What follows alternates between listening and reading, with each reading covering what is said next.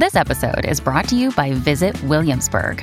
In Williamsburg, Virginia, there's never too much of a good thing. Whether you're a foodie, a golfer, a history buff, a shopaholic, an outdoor enthusiast, or a thrill seeker, you'll find what you came for here and more. So ask yourself, what is it you want? Discover Williamsburg and plan your trip at visitwilliamsburg.com. When you need mealtime inspiration, it's worth shopping Kroger, where you'll find over 30,000 mouthwatering choices that excite your inner foodie. And no matter what tasty choice you make, you'll enjoy our everyday low prices, plus extra ways to save, like digital coupons worth over $600 each week. You can also save up to $1 off per gallon at the pump with fuel points. More savings and more inspiring flavors make shopping Kroger worth it every time. Kroger, fresh for everyone. Fuel restrictions apply. Another day is here, and you're ready for it. What to wear? Check. Breakfast, lunch, and dinner? Check. Planning for what's next and how to save for it? That's where Bank of America can help. For your financial to-dos, Bank of America has experts ready to help get you closer to your goals. Get started at one of our local financial centers or 24-7 in our mobile banking app. Find a location near you at bankofamerica.com slash talk to us. What would you like the power to do? Mobile banking requires downloading the app and is only available for select devices. Message and data rates may apply. Bank of America and a member FDIC. Welcome to the New Books Network. Hello and welcome to the New Books Network podcast. Today we are here with Roger Schonfeld, who works at Ithaka, an organization that provides academic strategic guidance and access to information, where he serves as the director of libraries, scholarly communication, and museums. So we'll be discussing his book um, that he wrote with Deanna Marcum called Along Came Google, A History of Library Digitization. So probably most of the world is familiar with Google, but perhaps not with their goal in pursuit of tapping into the age-old dream of creating a universal library. And this book is really fascinating to read, like the evolution of libraries and publishers and corporations, sort of like as technology was being decided um, and used over the past few decades. So maybe to start off, I'm curious about sort of where did the idea for this book come from, and how did you come to write it um, together with Deanna? Well, Deanna was talking to our um, our wonderful editor Peter Dougherty some some years ago. Peter had um, edited actually my uh, first first book, which is a history of JSTOR's development, and uh, and they were talking about what it would look like to write a piece about the future of libraries. And um, and that was kind of the seed that got planted. And Deanna and I spent a lot of time kind of talking talking about that, and we we sort of decided that uh, while we we weren't necessarily prepared to opine on you know such a big topic as the future of libraries, a history of this absolutely instrumental initiative that deeply informs the future of libraries and and many other things as well of course, was uh, was was something that we we felt we could we could try to tackle. So that was that was actually the the original um, uh, story. And for myself, I've I've um, I've been for a long time now interested in how knowledge gets preserved and transmitted from generation to generation. And so for me, this is a, a really interesting episode in the history of preservation. This uh, you, you, know this effort that human societies seem to have just a, a kind of basic um, need to try to share share what they've learned with their with their successors. And uh, and you know now now of course we do that in a very technology intermediated way. Yeah it almost it also almost feels like a very timely book given how like important like digital resources are during like the pandemic and shutdowns. Um, so i guess what was it like to write this book like during this time in particular well, we'd, we'd actually done, I think, all of the original research before the pandemic struck. So we had done um, interviews with you know friends and colleagues and uh, you know other parties uh, in the in the in the project um, uh, in you know in, before the pandemic, but. Um, yeah, finalizing things, doing page proofs, writing, developing the index, all of that was uh, was uh, was definitely um, uh, during during the lockdowns and, and during the pandemic. But I, I think I think you know at the at the most basic level, Deanna and I have have collaborated and worked together for many years and, and, known each other for many years. So it was a great, you know, we've we we work easily together, and it was it's just every every bit of the process has been a, a, a joy to collaborate with um, with her. Mm-hmm. So I guess getting into like the more meat of the book, maybe like as a setup, we could, or maybe I could ask like, what was sort of like the role of the library like before digitization, and sort of how did that sort of evolve and change? Um, even like, but beyond Google, but just like how sort of technology sort of influenced and sort of changed the role of like what a library is and what it does. Yeah, so I mean, we we go back through um, some of some some of the history of the research libraries, especially in the United States, um, over the past you know 100, 120 some years. And um, one of the one of the things that we we really kind of observed as we went back through that history was that research libraries have been using whatever the most advanced technology of the day has been to advance this you know you referred before to this dream of universal access to advance this dream of universal access so whether it was something as simple as um, developing the networks that would allow one library to share physical books with another library, all of the infrastructure, the, the, the, information about who owns what that was necessary to do that. So we kind of go through some of those early earlier um, episodes in in technology and uh, in technology in, in, in the context of research libraries. And so we don't really see an absolute like pre-technology, post-technology kind of split. I think that's really one of the things that's really important uh, to to try to emphasize. In I, I do think that what we see is this growing dynamic over the past 20, 25, 30 years where more and more of the original content, uh, more more and more of the of the books, of the journals, of the newspapers, the materials that libraries collect have become digitally available, and and that's had a profound impact on library work, uh, the nature of the of the actual labor that goes into running a library, but but also the relationship between libraries and their suppliers, the you know, publishers and, and, and other kinds of vendors, um, the nature of the services that are expected of the libraries by their user communities. And so I think we've seen, you know, certainly over the you know over over the last decade or two, um, a real sense that some of the fairly fundamental underpinnings of what it means to be a library have really have really shifted. And you know so that has to do with um, new kinds of work practices new kinds of expertise new kinds of um, relationships with one another and with with, with mm-hmm. vendors and publishers.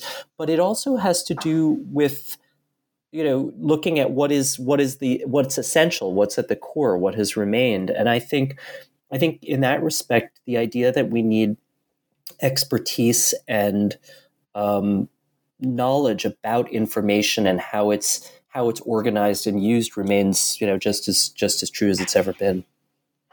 Yeah i guess that also that kind of makes me wonder in the in the pursuit of getting to that universal library um, and like given the given that there are probably always relationships between like libraries and publishers and like technology um, it just makes me like wonder what sort of infrastructure had been missing before that sort of prevented um, like either dig- digitization or sort of creating that platform or community that would allow for um, like that universal library sharing of information and resources. Just because like i guess uh, and you mentioned this in the book that like a digitized book doesn't necessarily mean a digitized library and like digital doesn't mean that it's free. Um, so I guess like what sort of like what restrictions had existed before that sort of either prevented libraries and publishers and technologists to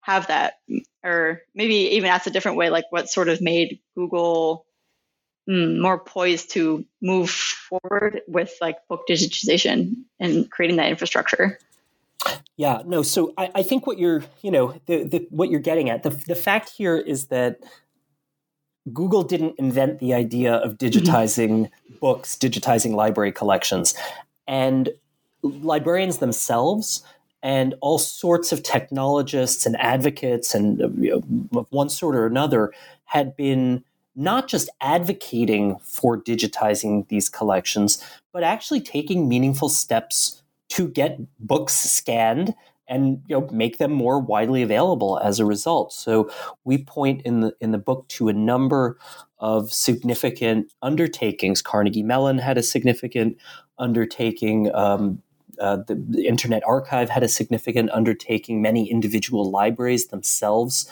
uh, not at a system wide level, but just in terms of their own books, were, were making efforts to scan and, and, and, and, and provide access to them. So, what, what, was, what was missing was a, a few things. What shifted were a few things. So, looking backwards, we can see pretty clearly that that the kind of catalyst to say we're going to do this. We have a big goal, and it's a transformative goal, and it could leave um, our the our entire sector different than it was before. And we're not going to pursue it incrementally. We're going to pursue it suddenly and ambitiously. That kind of catalytic decision to proceed at scale, no one was positioned to take that kind of decision previously. And Google brought not just capital, right? I mean, they certainly invested millions and millions of dollars, but not just capital. They brought an attitude and a minds a mindset that that they were going to not just get done this this sector transformative project, but get it done quickly. Get it done not just within our lifetimes, get it done while we all still have the same job we currently have, like in the next five or ten years. And that was a that that you know they they cherry picked the libraries that would work with them right? They didn't say we have to have a perfectly inclusive approach. They didn't say we have to have a perfectly equitable approach. They didn't say we have to have a they said we want we want to get as many books as we can from some of the best libraries we can find and let's figure out the right way to achieve that sort of single-minded goal and and no one had ever no one had ever tried it like that before. So, you know, we we look back comparatively at some of these other efforts at, you know, let's digitize a million books. That was one project. Let's have a digital library federation of some of the, you know, several dozen major libraries. That was another uh, major initiative. These were great efforts. I mean, we're not we're not here to beat up on them in in any way. Um, in fact, in fact, they did a lot to prepare the research libraries to be ready to work with Google when Google showed up. But no one had ever framed out a goal, brought to bear the money. And there were also some engineering uh, uh, innovations that Google brought as well. But I think in, in some ways, those are almost almost secondary. So it sounds like what you're saying was the like work and efforts that libraries and consortia had been doing before Google came along sort of primed um, them to either work with Google or for it to be easy easier to initiate that um, digitization project. Is that is that right? Yeah, I mean, leaders had thought about everything from copyright issues uh, to scanning workflows. They had a sense of preservation challenges. Um, they understood how hard it was to achieve a goal like this.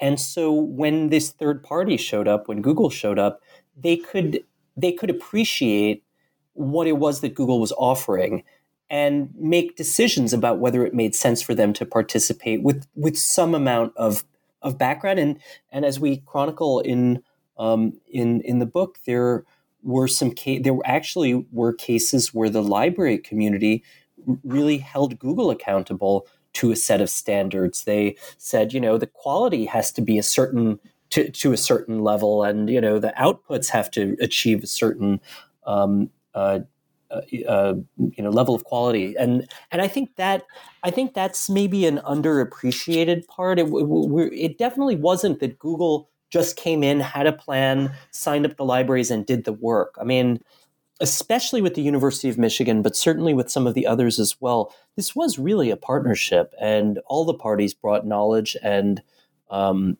uh, expertise to the to the puzzle. Google's unique role was that it was a catalyst. I thought it was really interesting that um, it seems like even libraries were sort of split whether or not they were willing to work with Google and like some other other libraries were like more weary to work with like a corporate organization. But it is also really it's really cool and like almost empowering to know that like uh, granted, these are huge libraries like the University of Michigan demanding quality. So it's not like it's a small a small research library. It's like literally one of the uh, huge R01 university. But I guess that makes me almost curious like what were some of the differences in motive between like libraries who were more willing to work with Google and those that weren't, or sort of who who and why um, were some of these these partnerships um, that were formed and sort of like who who was allowed like I guess what I'm asking is like who was allowed to be at like these like negotiating tables? Like yeah. Yeah yeah so I I guess I guess one of the things that might be worth saying is that when I look across many of the partners that Google developed, many of the partnerships that Google developed, many of the individuals involved were at some basic level fairly pragmatic. So, you know, you in, in higher education you have uh, as anywhere you have a spectrum, but in higher education there are in, in in in the research libraries and some of the major universities that that have research libraries. Um, you know, there's certainly a lot of people for whom Google would not have been uh, the first choice partner okay and and and and I think it's really important today I mean we have to realize today in 2021 what Google stands for today and the way that Google is seen today is not the Google that they were engaging with when the, when the project was was developing right? The Google of today you know people are wary of surveillance capitalism. The Google of today people are concerned about um, internet oligopolies, uh, the Google of today. People are, you know, concerned about the effect of Silicon Valley giants on American democracy, right? I mean, these are some of the issues that some people, anyway, think about when they think about uh, Google and, and and and some of the other major technology companies today. But you know, 15 years ago, Google was still kind of a startup. It was still in its, you know, don't be evil mode. Um, and and and yet even at the time i think there were a lot of individuals who were skeptical of this is a profit seeking company. This is a startup. This is a a, a technology this is a corporation. This is not this is not of the academy. This is not of the library. They don't have our values. They don't have our incentives you know, etc so so you had a range of folks. You had some folks who said who would say yes that's true uh, Paul Courant is a great example of this. He, whether he would fully agree with this, he was Michigan's library director and sometime provost. And Paul Courant would say, you know, maybe that was true, but who else is going to get this transformative project done? I don't see anyone else. And so um, he has this sort of famous, uh, I, I, at least um, uh, we, we quoted this line. I won't say it's famous. we we have tried to make it famous.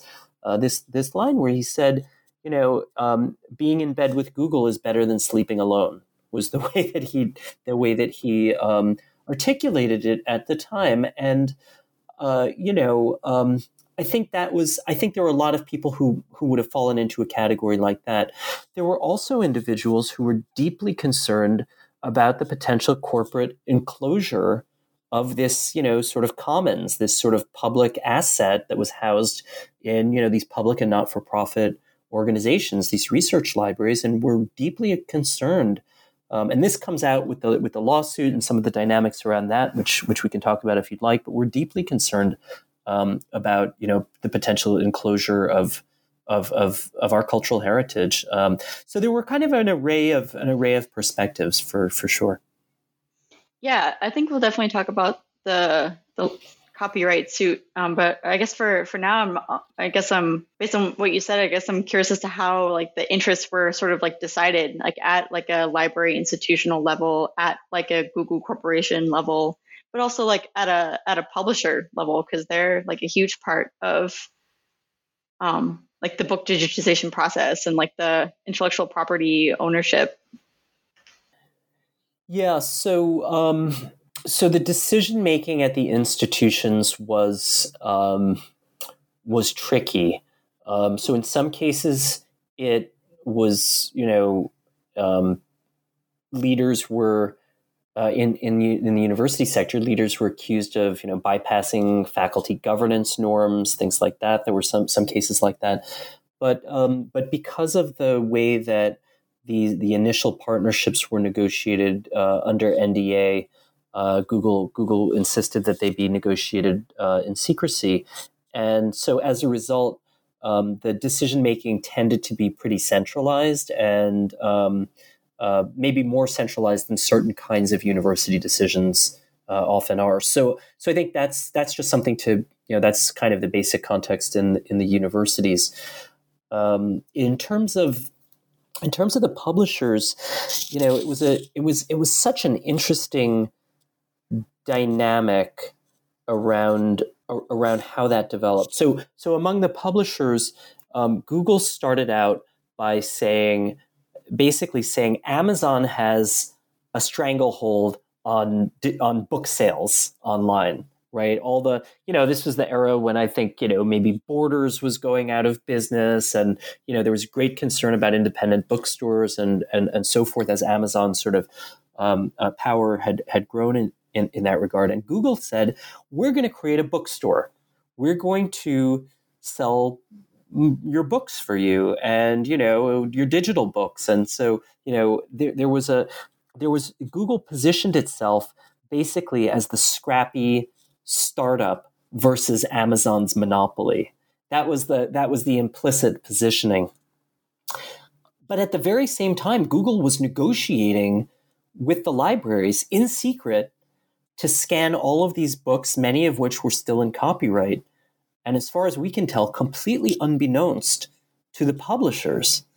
And so Google was developing and announcing this publisher deal while negotiating in secret this library deal. And so it was a, it was actually um, strategically a very interesting choice that they made in terms of how to do that um, and, and, so forth. Publishers, understandably, were very excited about Google giving them a, a, an alternative to to Amazon. Um, but as they as the news about the library digitization project came out, and questions were raised about well, what what does this mean for copyright? What does this mean for uh, protecting our intellectual property? Um, you, you, know, there were there were quite a number of uh, you know that was when things began to go sour. That was when things began to go sour. Yeah, I, it, it almost makes you feel like, or at least now, now it almost feels like there is like this very real difference in motive and agenda between libraries and publishers. Um, I wonder if that was something that was always true, or if that was just even more highlighted um, by like digitization and by Google sort of pitting them literally against each other in this in this situation of um, making or making a deal with publishers, but then secretly making a deal with libraries. Yeah, I mean, it's interesting to think about that as sort of pitting pitting these two parties against one another. I mean, libraries and publishers have always had um, both a symbiotic and a complicated relationship in in, in a lot of different ways. Um, and I guess uh, y- you know um, the result of this set of efforts, the result of the way this initiative came together, was that there did develop a strong uh, query how strong a strong uh, alternative to Amazon.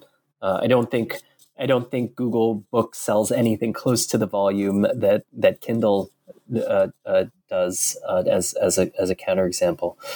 Um, but at the same time, whatever goodwill there might have been there, and whatever um, you know universal library there might have been that could both accommodate publishers' visions of selling their um, their wares and libraries' visions of expanding access.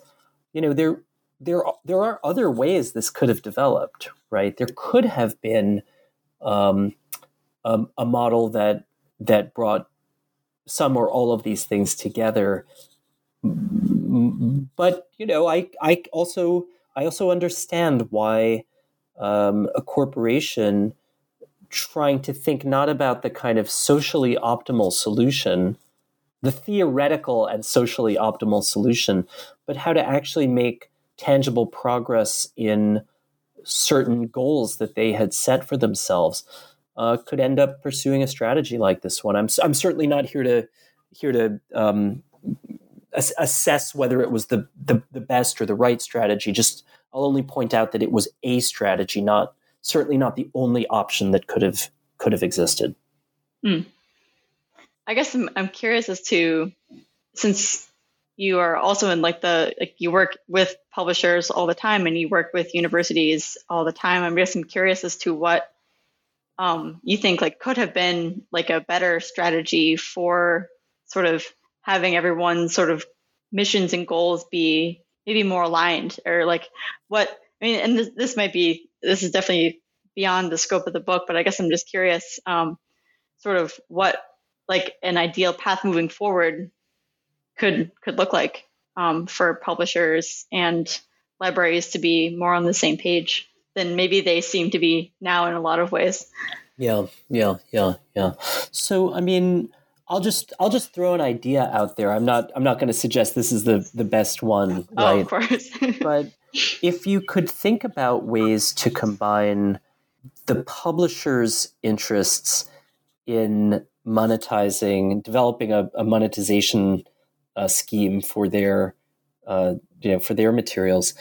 At the same time, you think about libraries' desire to make everything more widely available than it previously has been. Like if you sort of take those two interests in the in the puzzle, um, I, you know, I I think you can imagine a whole lot of different ways uh, that a that a third party, especially a technology product organization, third party, could develop uh, uh, develop an offering.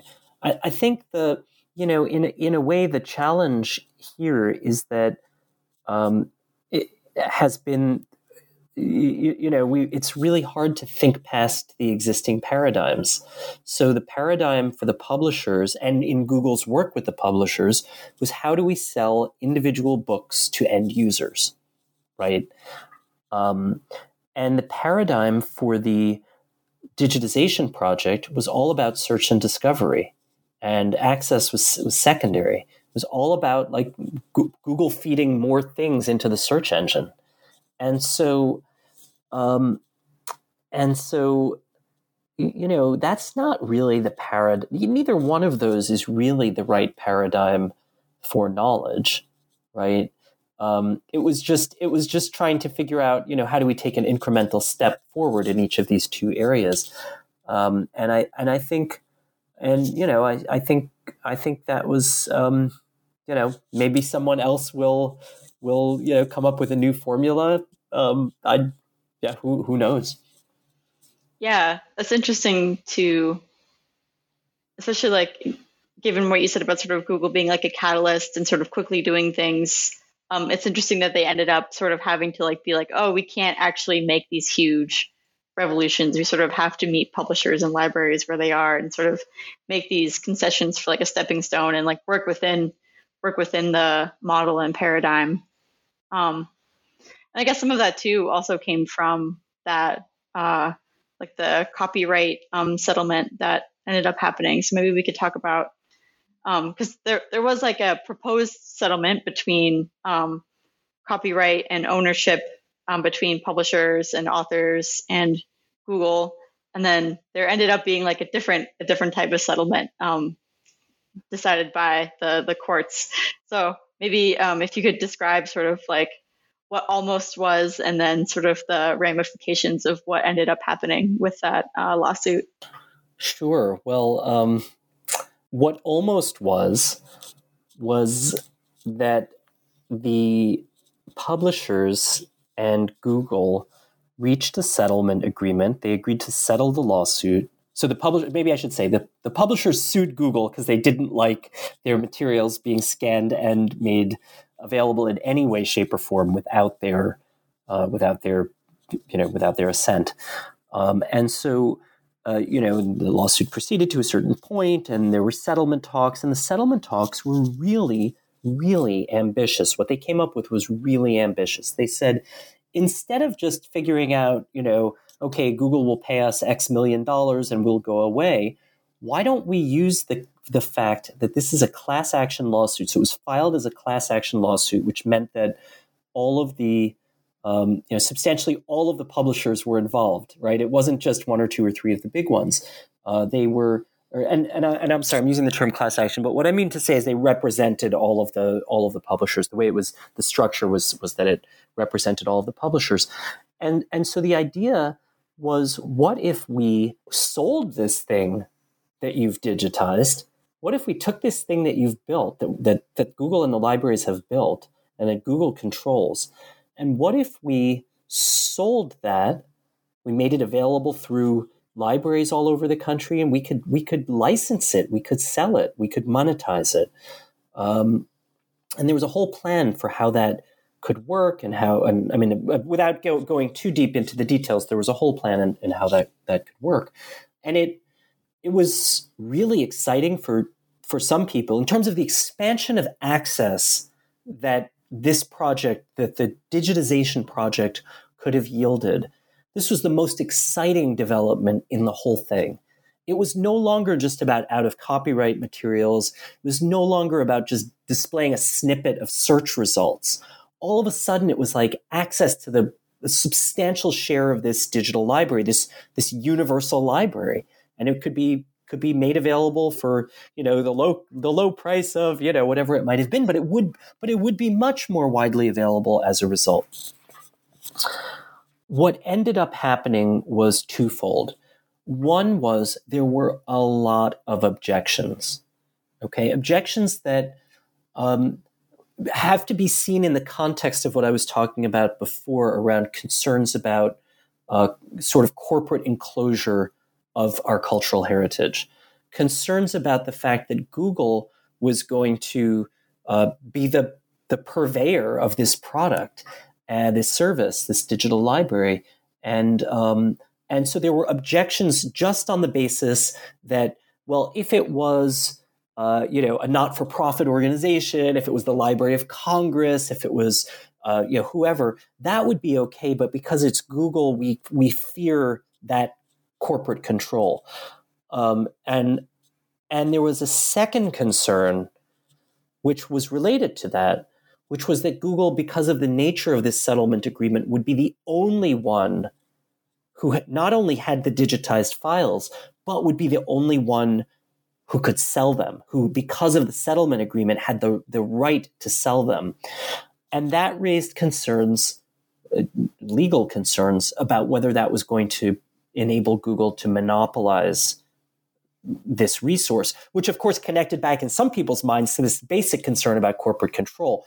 But when the Justice Department um, weighed in on the settlement agreement, the Justice Department said this would be a monopoly. We have concerns from an antitrust perspective. And that was what ultimately scuttled that version of the settlement.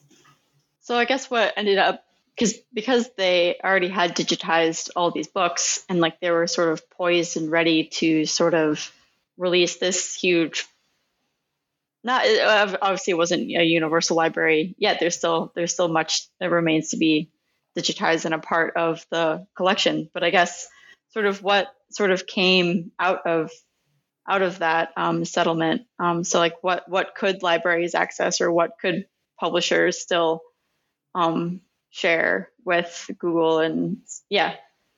I'm not asking this question well, but I guess like what what was sort of like were the ramifications of of like a, a publicly available um, book collection or what sort of or how did libraries respond to um, that of settlement not being what they expected it to be? Yeah, so um, so the the result tangibly was that um, was that out of copyright materials could be made publicly available. And it, there's more nuance to this, but out of copyright materials could be made publicly available, and those that remained in copyright couldn't. That was the essential, the essence of, of where things landed. Google, I believe, paid some damages, uh, um, made a payment, and um, and the um, and so the libraries didn't really have uh, anything more than the out of copyright materials from an access perspective at, at first. Um, now, that was really disappointing. As, as, I, as I was articulating before a, moment ago, that was really disappointing. But at the same time, I think for some leaders in the library community, it may have been a bit of a relief. I mean, let's let's face it, if all of a sudden your you know the vast majority of your print collection is available digitally, I think that was starting to raise some questions for some leading thinkers in the library sector about what what would this mean for our work? Like, could we pivot our services? Could we, you know, repoint our employees, our workers, um, quickly enough to adapt, or would that actually be kind of detrimental to the ongoing role of the of the library. So I think those conversations were definitely taking place at the time. I mean, some people might have said, "Look, it's still good to have access." Some people might have said, "Oh, maybe it's better if the settlement agreement doesn't go through." I, you know, but but my point is, there were concerns. There were definitely concerns, um, and and there were other people who were, you know, definitely adamant ab- about it. Now, the library community, something that I do want to make sure we have a chance to talk about, the library community.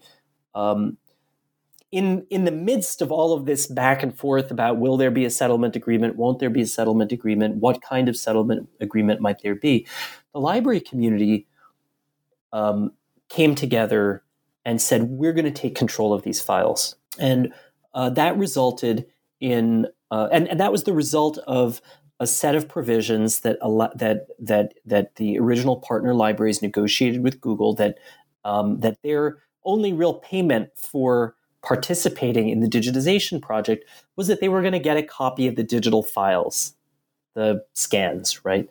And with those scans, they could offer whatever services they wanted to offer as long as it didn't directly compete with Google in, in a certain set of, of areas.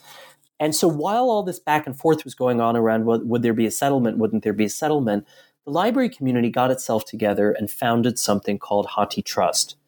And, um, and HathiTrust was an effort to take back control of these files. Of, I mean, they already had control of the files, but sort of assert the, the the the benefits that came with the control of the files. And they started to think about, okay, if there isn't going to be universal access or something approaching universal access, if we as not-for-profit and public institutions have control of these materials, how can we expand the amount of access in various steady, methodical ways. And so HathiTrust has had a really terrific track record of, you know, in a, in a bunch of specific areas and opportunistically in some cases, steadily expanding access to more and more of those digitized books.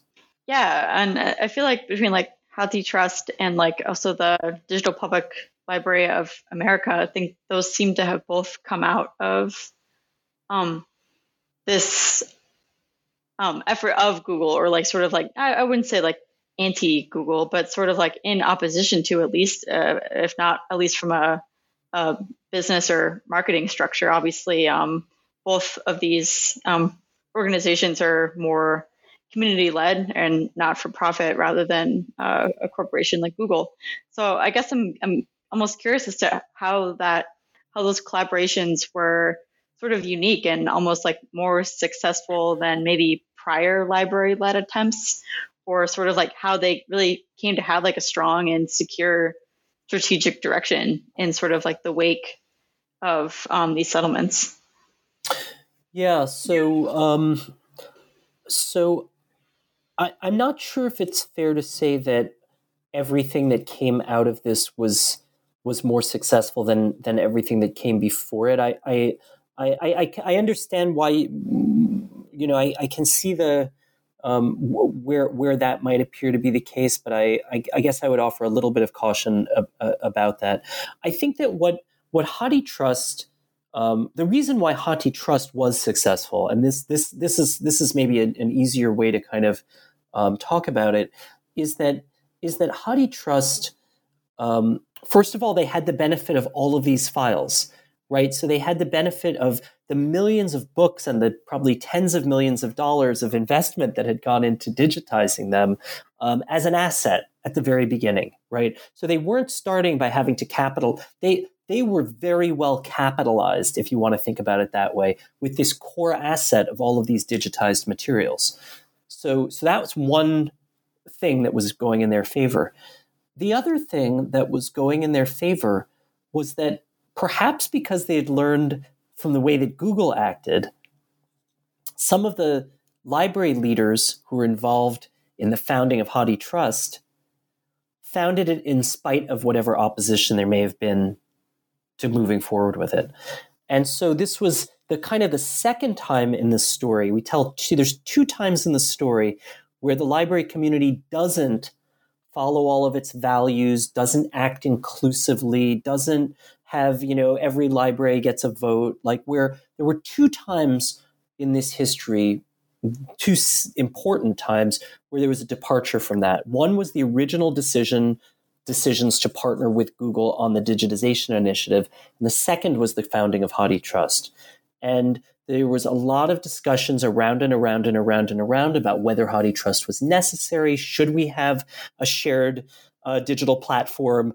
Um, if so, who would lead it? Where would it live? How? What would it? You know, all of that stuff.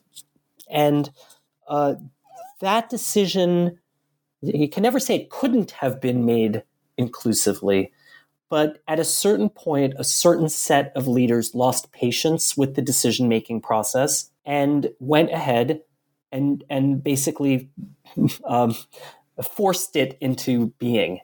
And um, and in retrospect, HathiTrust is remembered as a community source initiative. It's re- it's remembered, it's understood. The rhetoric around it is that it's of the community, but in fact, HathiTrust was founded not of the community broadly, but of a, a, few leaders acting in what they believed was the the best interests of the community, notwithstanding whatever mm-hmm. barriers they may have faced. Yeah, but even since then, it, it has seemed like it's it's grown. You know, if it started off as this small group of um, leaders who had the community's interest in mind, but it's remembered as something that um, is a community-led project, that almost sounds like it. They were sort of right in that in that um, decision to put it together. Yeah, and um, and, and or at least had I, the foresight. Maybe maybe they weren't right, but uh, they had like a vision yeah, I mean, I think this is, you know, I think this is one of those cases where what resulted clearly has been in the benefit of the community. I, I don't think anyone could could really argue that. So, HathiTrust over the course of time has had um, substantial positive impact for individuals with print disabilities. They've um, gone through some substantial initiatives around government documents, uh, making government documents more widely available. Uh, they've done extensive work to review the copyright status of the materials under their purview and made a lot of them available based on a, a manual copyright review rather than the automated approaches that Google um, had been taking.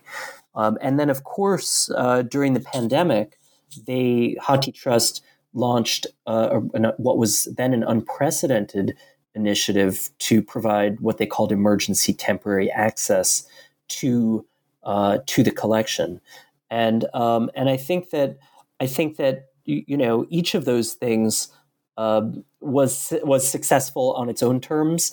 Um, I think the library community, the research library community, being able to do those things collectively um, was the only way that those that, that many of those those developments could have happened. So, absolutely, I, I agree with you. Um, it, it is an essential piece of community infrastructure, perhaps the most essential piece of community infrastructure in a lot of ways that we have today in the in the research library community.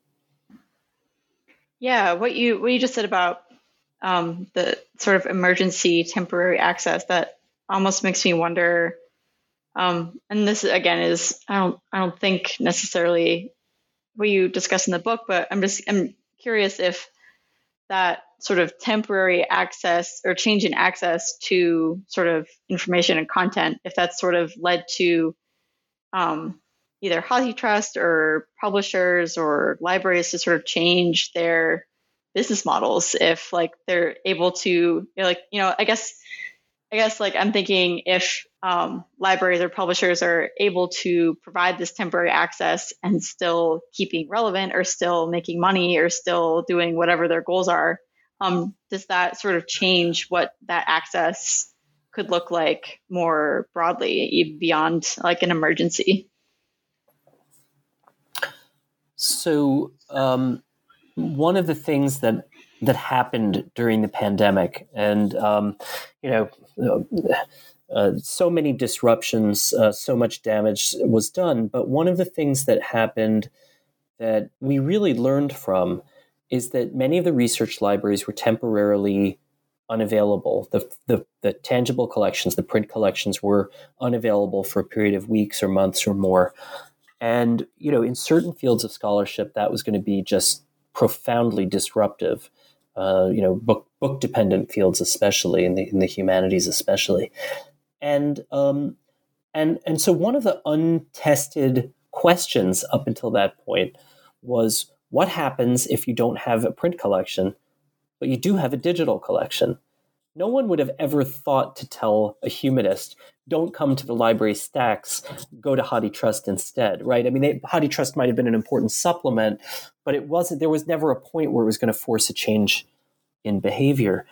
Um, and, and all of a sudden, that happened. And I think, you know, anecdotally, uh, there's, there's a lot of faculty members, a lot of scholars, a lot of researchers who, uh, you, you know, really were grateful for you know that that availability. And i think there were there are um, you know th- th- sometimes these uh, you know a moment of real stress on the system actually helps to change behavior or open up opportunities for new kinds of of practices. And i think in some ways uh, this the the pandemic has you know may may have had a, a, an effect in that respect. So to your question um, you know i think that I think that there's a great opportunity here for you know rethinking what kind of access may we have in the future and how can we how can we continue to have various kinds of digital access.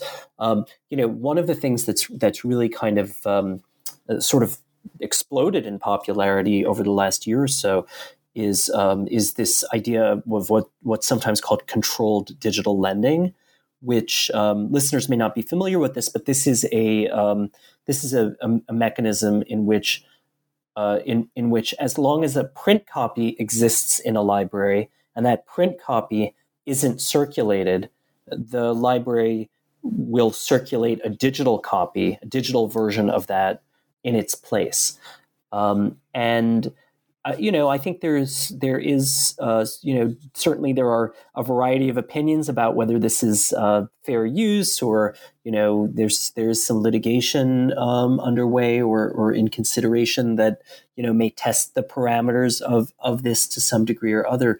But I think that you know libraries clearly have shown during the during the pandemic in particular that there's a demand for new kinds of access models and I think you know it would be very much in publishers' interests to find ways uh, to offer models, you know, licenses, products, whatever it may be that that accommodate some of those new those new needs through the institutional marketplace. Mm-hmm, mm-hmm. Yeah, I definitely definitely agree with that, and I think that that can be, um, or perhaps that's been a, a challenge just because like there are just there's so many different it, or rather it's it's difficult to find like something that's like perfectly mission aligned between like the tech between the libraries between the information and um, publishers. But yeah I, I, I, feel like i couldn't agree more about um, moving towards like a more um, open and perhaps even uh, i don't want to say like cooperative but a more at least more collaborative um, mindset um, in this space so I guess I'm, I'm curious as to what you think could like help facilitate that, whether it be like some, something more like infrastructure, or if it's something, or yeah. Yeah. So so I think that I think that a lot of what we're seeing um, more broadly uh, right now is that is that there are there, there's been a huge explosion in the last 10 years in various open and free access models for um, for content. So, in the context of scholarly journal publishing, there's what's called open access, where there's you know lot, lots and lots of efforts to uh, to to make journal articles and journal journal manuscripts uh, freely and, and, widely available, reusable. Um, and then in the in the sort of textbook publishing space, we've seen a sort of parallel set of initiatives, sometimes called open educational resources. Um, and in, in both cases, these open initiatives were really started almost in some degrees uh, against the publishers. But I think in, in and certainly we've seen with open access, the publishers have found ways to adopt and some would say co-opt open access. And I think that what we're, um, you know, I think that what we're you know, I think that what we haven't really seen is the trade book publishers figure out what what kinds of models, if any, will make sense for for o- open access. I mean, we've definitely seen downward pressure on pricing through ebooks. So at the consumer level, like it's it's it's you know you can you can save 10 bucks or whatever it is by buying the ebook a lot of the times, you know, that, that sort of thing, buying the Kindle version. Um, but in terms of what kind of adaptations, if any, will make sense for those kinds of, you know, general interest publishers in terms of reaching a more institutional market with ebooks, um, you know, we I, I, should I should acknowledge we've of course we've seen models like Overdrive, right? We've seen models that have worked in the uh, especially in the public library space a, kind of lending based model. But um, that's a little bit different than you know your question about sort of open or free access and what that what that might look like. So I I don't know exactly uh, where we'll go from here, but I, I think there's definitely still still uh, still a lot of opportunity for innovation. Yeah, I guess um, given uh, it's certainly a, a very complex um, solution. Um, I definitely don't expect like you personally to have like the perfect answer, but I guess I'm sort of curious as to where like Ithaka fits into this whole story and sort of how how they've. Um, I guess you said that you've written a, a book about this too, so I guess I'm a little curious as to like what what you're doing or like what Ithaka is doing, sort of like in this space and how they're sort of helping shape the future of um, access to information at um, uh, academic institutional level. Yeah, so on the Ithaka S+R side, our, our research and, and advisory work, um, we've been very active, especially with open access and to some degree open educational resources, in trying to really help both the libraries as well as the publishers um, and and other kinds of vendors and software companies as well. Uh, think about how to you know how how do we adapt? Um, my colleague Danielle Cooper um, uh, just led a project looking with I believe it was ten or eleven academic and research libraries looking at how they may choose to cancel some of their subscription journal content and redirect you know potentially redirect funding towards uh, towards open models. So that's like a very tangible example. Um, and you know, I think we're I think we're seeing um, you know I think we're I think we're seeing a lot of demand and interest in you know just at the research and, and advisory level.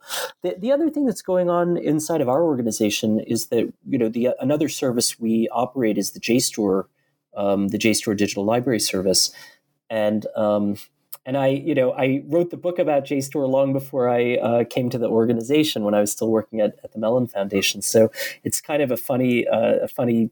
I don't know if it's a homecoming exactly, but it's a funny, uh, funny uh, uh, shift. But but with JSTOR, the organization made the folks who run JSTOR made. Uh, you know, you know, went through a process of enormously increasing access to participants at the beginning of the pandemic. And you know, I think that's um, I'm not the right person to to to sort of speak ab- about it at any great length, but um, that's you know, I think I think for a not-for-profit organization that's you know really deeply committed to expanding access and expanding educational opportunities at the heart of our work, um, you know, I think that that kind of emergency measure taken during the pandemic is something that you know we're we're you know a lot of people are thinking hard about you know how do we you know how, how do we learn from that and, and find ways to continue extending and expanding access so we're seeing this this kind of dynamic really across across every part of the organization and it's it's actually a really um, it's an exciting time to be working on on these questions because it feels the the impact that each of us from our own part of the organization is able to have is like just just so um, tangible right now. Mm-hmm, mm-hmm. Yeah, that's really exciting to hear um, more about, or to sort of have that expectation of what will come out of like more discussions like that. Um, with, I, I guess I, I imagine that you're probably working pretty closely with like other publishers or libraries and institutions. Yeah, definitely. And you know, we're seeing, you know, the next the next like for example, you know, I talked about the the project about the big deals. Well, the next project that we're, you know, a next project that we're launching is one looking at streaming media. Okay? So like during during the pandemic, everyone everyone got really, you know, streaming media became really really important. And I'm not talking about Netflix, I'm talking about institutionally licensed um, models, though though for many of us Netflix and and the like became very even more important as well. Um, and uh, and so so the question of what kind of models, as you take a service like a streaming media service and you take it out of the context of being like a, like a, a hobby project or a side you know a side thing within the context of them libraries do journals and books and everything else is like you know really the long tail of the library work. But when streaming media all of a sudden becomes 20% or 50% or 70% of the usage of the library, that puts all sorts of pressure on the business, all the business models, the, the pricing models, the fee structures. So, you know, it's just an example. It's not exactly about open access, but it's the pandemic has raised all sorts of really important questions about, you know, how do we make, how do libraries make you know expand access to information and do so in sustainable and responsible ways over time and you know when you kind of look at that as your mission and you think about you know where do we need to go next well you know film and video and all of that is, is certainly one of the one of the one of the next frontiers here so yeah, it's a very exciting time to be working on these these questions. Yeah, I feel like it's interesting. You said that this book sort of came from the pitch to describe the future of libraries and it sounds like you've sort of just described that like trying to adapt to new media and trying to figure out what new models and who to collaborate with um, in the future. So that's super exciting. I'll thank you again for this super awesome book and a great great conversation